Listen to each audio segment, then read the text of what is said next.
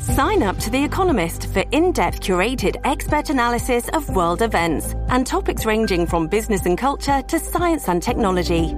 You'll get the weekly digital edition, online only articles, curated newsletters on politics, the markets, science, culture, and China, and full access to The Economist Podcast Plus. The Economist is independent journalism for independent thinking. Go to economist.com and get your first month free.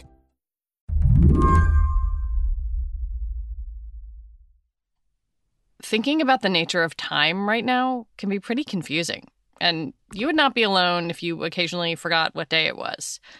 But while so much of the world has paused, or at best slowed down to a crawl, there are places where people are sprinting to treat patients, to manufacture personal protective equipment, to get enough testing to the public. These are all crucial things that need to happen. But perhaps the most crucial is a coronavirus vaccine. The ultimate, the ultimate solution to a virus that might keep coming back would be a vaccine. We may have cycling with another season. We likely will have interventions, but the ultimate game changer in this will be a vaccine. A vaccine against COVID 19 could confer immunity, allow us to protect healthcare workers, and would mean that we could really, truly carve out some kind of safe version of normal. But making a vaccine is not a speedy process. On average, vaccines can take a decade to develop.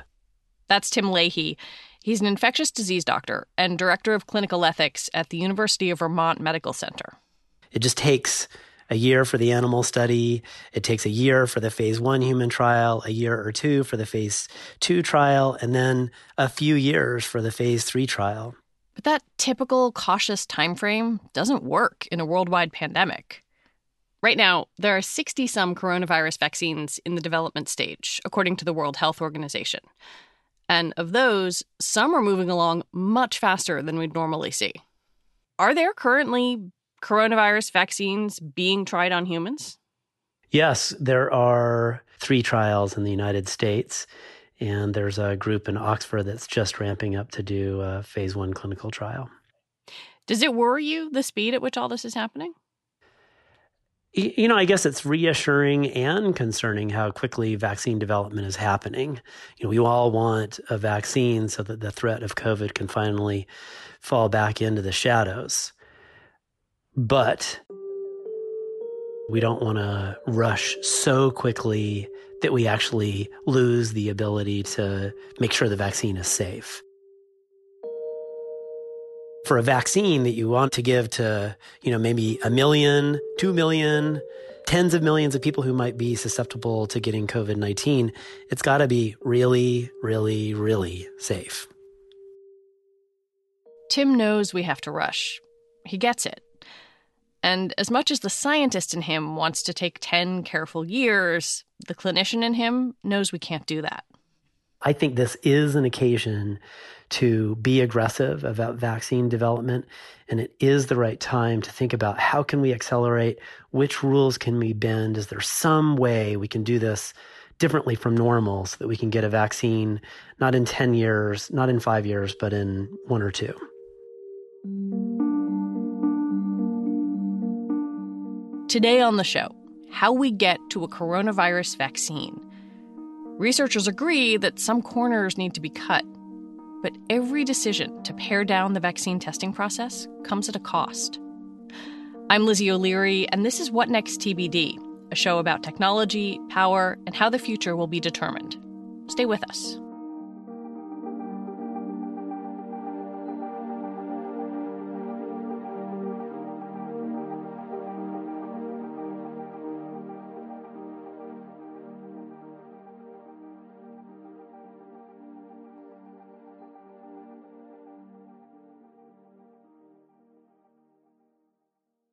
This episode is brought to you by Discover.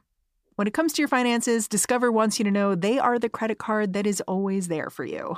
With 24 7 US based live customer service, everyone has the option to talk to a real person anytime, day or night.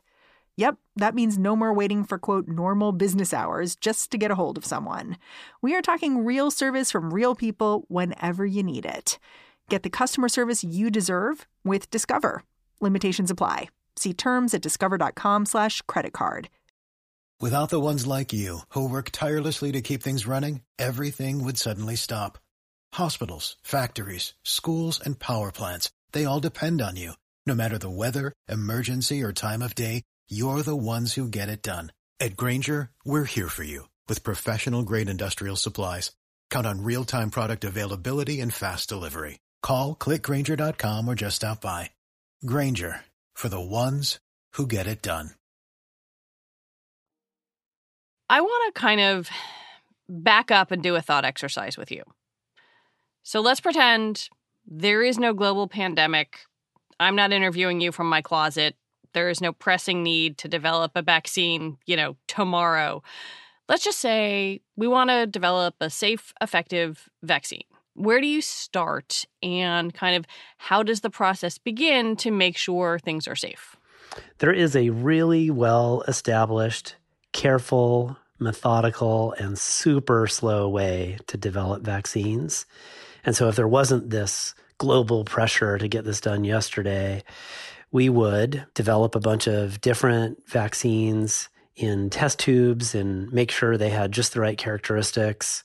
We would test them in at least one and maybe more than one animal model. After we had sacrificed enough mice and maybe some guinea pigs, we would have a careful review of the data from those studies. And then we would really slowly and carefully move toward human phase one trials.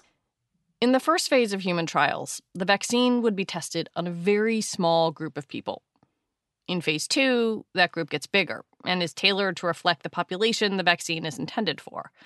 And then, only if the vaccine is really promising, you move on to phase three usually this doesn't happen. Usually something goes wrong and either the mouse you tested it in gets sick or it's not strong enough in humans or something like that. But let's say you're lucky and you decide after years of work to move forward into the gold standard study. Then you conduct a phase three randomized, placebo controlled, double blind clinical trial. This often can involve thousands of subjects. And oftentimes it's in people who aren't just healthy volunteers. Maybe there are people who are a little more likely to get the infection that you're trying to protect them from. You know, this could be sexually active young adults who need protection from human papillomavirus or older adults with immunocompromised who are at risk of getting pneumonia. And then you give them the vaccine or a placebo, and nobody knows who got which one. And then you follow them over time to see if they get the actual infection. And it doesn't always work. Sometimes we've had vaccines against staph infections, for instance, where they did all of this and thousands of people were vaccinated, and then nothing. I mean, this feels like such a painstaking, slow approach, what is the utility of of moving at this sort of glacial pace? The answer is that we've learned through the years of developing vaccines and drugs that without these safety measures, you can get fooled into thinking that something that is useless actually works because you have such high hopes and you kind of say, well, I have a great mechanism in mind, and so it must do something, but it doesn't really. The other thing is that not only do you want to know that the thing you're testing works, but you have to make sure that it's safe. And it turns out that you know major safety concerns, you know, every person who gets that vaccine explodes are obvious. But some vaccines actually have caused some rare side effects that you only see once you've tested it in a big group. And so you slowly, slowly increase the number of people who get it so that if some big bad problem happens, it doesn't happen to a lot of people. But then if something rare but important happens, you see it in a larger group of people. Well, this isn't the first time we've needed to develop a vaccine quickly. I guess I'm wondering when has that happened in the past?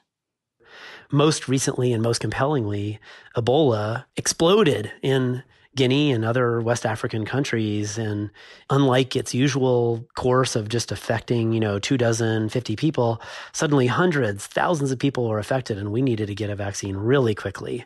And whenever there's a sense of urgency like that, that makes you think, okay, which of the rules of vaccine development can I bend? When it came to that most recent Ebola outbreak, the rule that they bent had to do with placebos.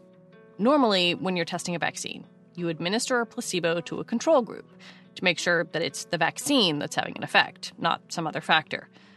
But because of the urgency of that outbreak, the scientists skipped that step it was a controversial call in the days of Ebola not to study against a placebo.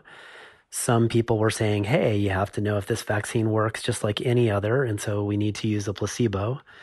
Others argued that it would have been unethical to give people a placebo, which we knew wouldn't work against Ebola, if you had something that had come out of the lab that had a reasonable chance of working. And ultimately, the latter camp won and Ebola was tested without a placebo. And one of the rationales that's really important to understand with the Ebola vaccine that's different from COVID 19 is that they knew they were going to give the vaccine only to a small number of people. And probably just for a short time, we knew that Ebola was going to flare up, cause woe, and then recede back into the shadows again. And so they felt like, well, you know, let's say we try a vaccine that doesn't do much good uh, and maybe has small harms, we've only done it in a small number of people in this small area. And so that's safer than if we had a, a less perfectly tested vaccine that was given to millions and millions of people. In the race to develop a vaccine for COVID 19, we're talking about a potentially huge population who will need it. And researchers are debating whether it's worth taking more risk than usual. In a recent article in the New England Journal of Medicine, a group of scientists argued that it might be necessary to skip a placebo to speed up testing. I think it's a natural question to wonder if we didn't use a placebo to develop the Ebola vaccine, why do we have to use a placebo to develop the COVID 19 vaccine? So, this is very different in that we think just about everybody can be infected with COVID 19. And, and sure, there are people who are particularly at risk, the elderly, people with immune compromise, but nobody's safe. And so the, the people likely to get this vaccine are so numerous. It would just be millions upon millions of people. And I think that gives us a special duty to make sure that we know that this is safe. Tim thinks that this debate over placebo controls is going to ramp up in the coming months. But there's another potential shortcut being debated now among vaccine researchers. At the end of March, an influential group of epidemiologists published a paper arguing for something called human challenge trials. A human challenge trial is a trial in which you study a vaccine versus placebo in an infection that you cause yourself.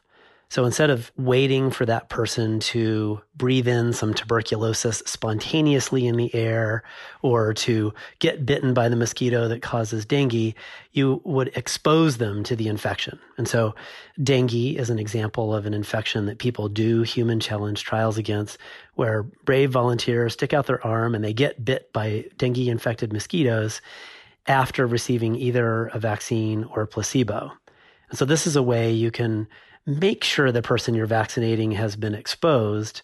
And that means that your likelihood of being able to tell if the vaccine protected them is a lot higher. So that allows you to go much faster. You can do the study over a shorter period of time using fewer human subjects, and you get your answer a little bit sooner. These trials are, are generally done for diseases that have a cure or some kind of treatment. So I don't know. It, it seems kind of bananas that you might infect someone with COVID 19, which has no cure. How do you think about that? Yeah, this is it's a key distinction. There are two important differences between COVID-19 and the kinds of infections that I think it's a good idea to do human challenge studies on.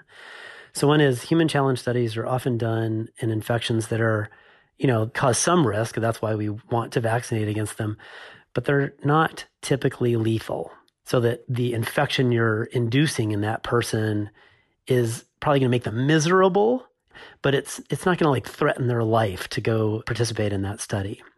So dengue is an example of that. I can just put you out of commission for days and, you know, be a bad story you remember for years, but you'll be okay in most cases. In COVID 19, we know it's lethal. We know that even healthy volunteers would be at risk of death at much lower rates than medically fragile individuals, but still it's a it's a risk of death in the middle of a clinical trial. And then we have no known therapy for COVID 19. There's no antiviral drug to date that's been uh, effective.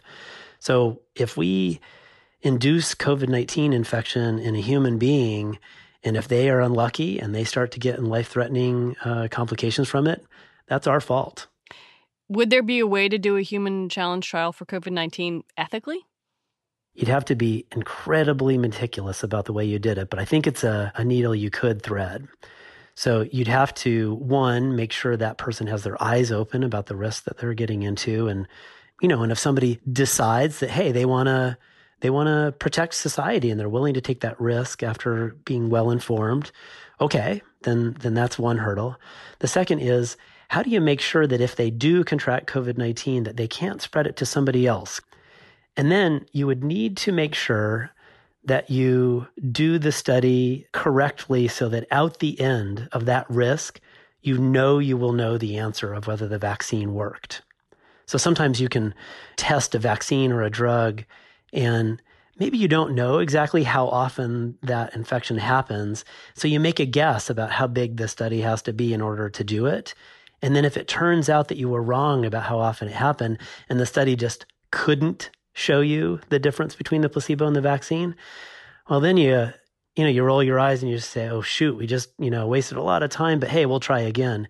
If we're going to risk somebody's life in order to get this answer, we need to make sure we know that we're going to get the answer at the end so that it was worth it. The best researchers in the world are split on what should happen here. I asked him to explain to me who's in which camp. The topic of whether you should do a human challenge trial against COVID 19 vaccines is heating up in scientific circles right now. And already giants in the field have squared off on opposite sides of the question. There's a vaccine giant by the name of Stanley Plotkin of the University of Pennsylvania who has said that we should take the risk of going forward rapidly with human challenge trials in the belief that the risks of not going so fast are even greater. On the other side are scientists such as Matthew Memoli is a scientist at the uh, NIH who's sounded a note of caution. These camps are sort of arguing back and forth. And, and to me, that's fantastic. Probably the answer is some third path you know, it's not do it exactly the way Plotkin wants to or do it exactly the way Memoli wants to, but instead, how can each of their approaches be refined by the arguments of the other so that we find a way that neither of them quite thought about, but as balances those risks and benefits? This week, more than 30 members in the House of Representatives wrote a letter to the FDA in support of this human challenge idea. I wonder what the role of politicians is in deciding whether this happens or not, and how you feel about that as an infectious disease doctor. I thought it was a fascinating political move to have a bunch of politicians vote on whether it would be scientifically advisable to do something like human challenge trials for COVID 19. Ordinarily, we look at the data and we decide on the basis of the evidence and scientists' evaluation of the evidence. Asking a bunch of politicians seems to me like a great way to get a confusing answer about it. These are not scientists, and I really don't think that they're qualified to address that question. So, when you say fascinating political move, you're being snarky. I, am I would never be snarky, Lizzie. I have no idea what you're talking about.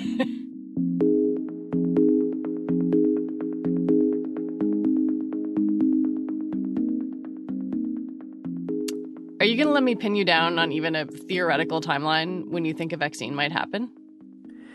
Tony Fauci estimated that it would take a year to 18 months uh, to develop a COVID 19 vaccine. And many commentators in the field thought that was pretty awesomely optimistic. I think if the full weight of his National Institute of Allergy and Infectious Diseases is put behind really thoughtful, really accelerated trials, I think it is possible we could get an answer within that time frame. But if we do business as usual, I think the naysayers are right. It'll take longer than that. Do you think we're going to get this right? I sure hope we can get this right, Lizzie. This is a frightening epidemic. As an infectious diseases doc, I've seen SARS and MERS and taken care of plenty of people with contagious diseases, but this is the first plague that has really made me nervous. So I hope that we get lucky and that at least one of the vaccine candidates that we're studying now is the one and the one that can protect our particularly fragile neighbors from getting hurt. As a scientist, though, I know that there are always three possibilities. It could help you, it could harm you, or it could do nothing. And I want to make sure that we don't get deluded by our optimism into forgetting that.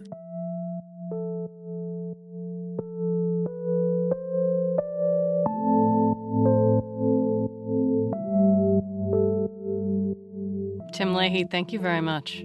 Thanks for having me, Lizzie.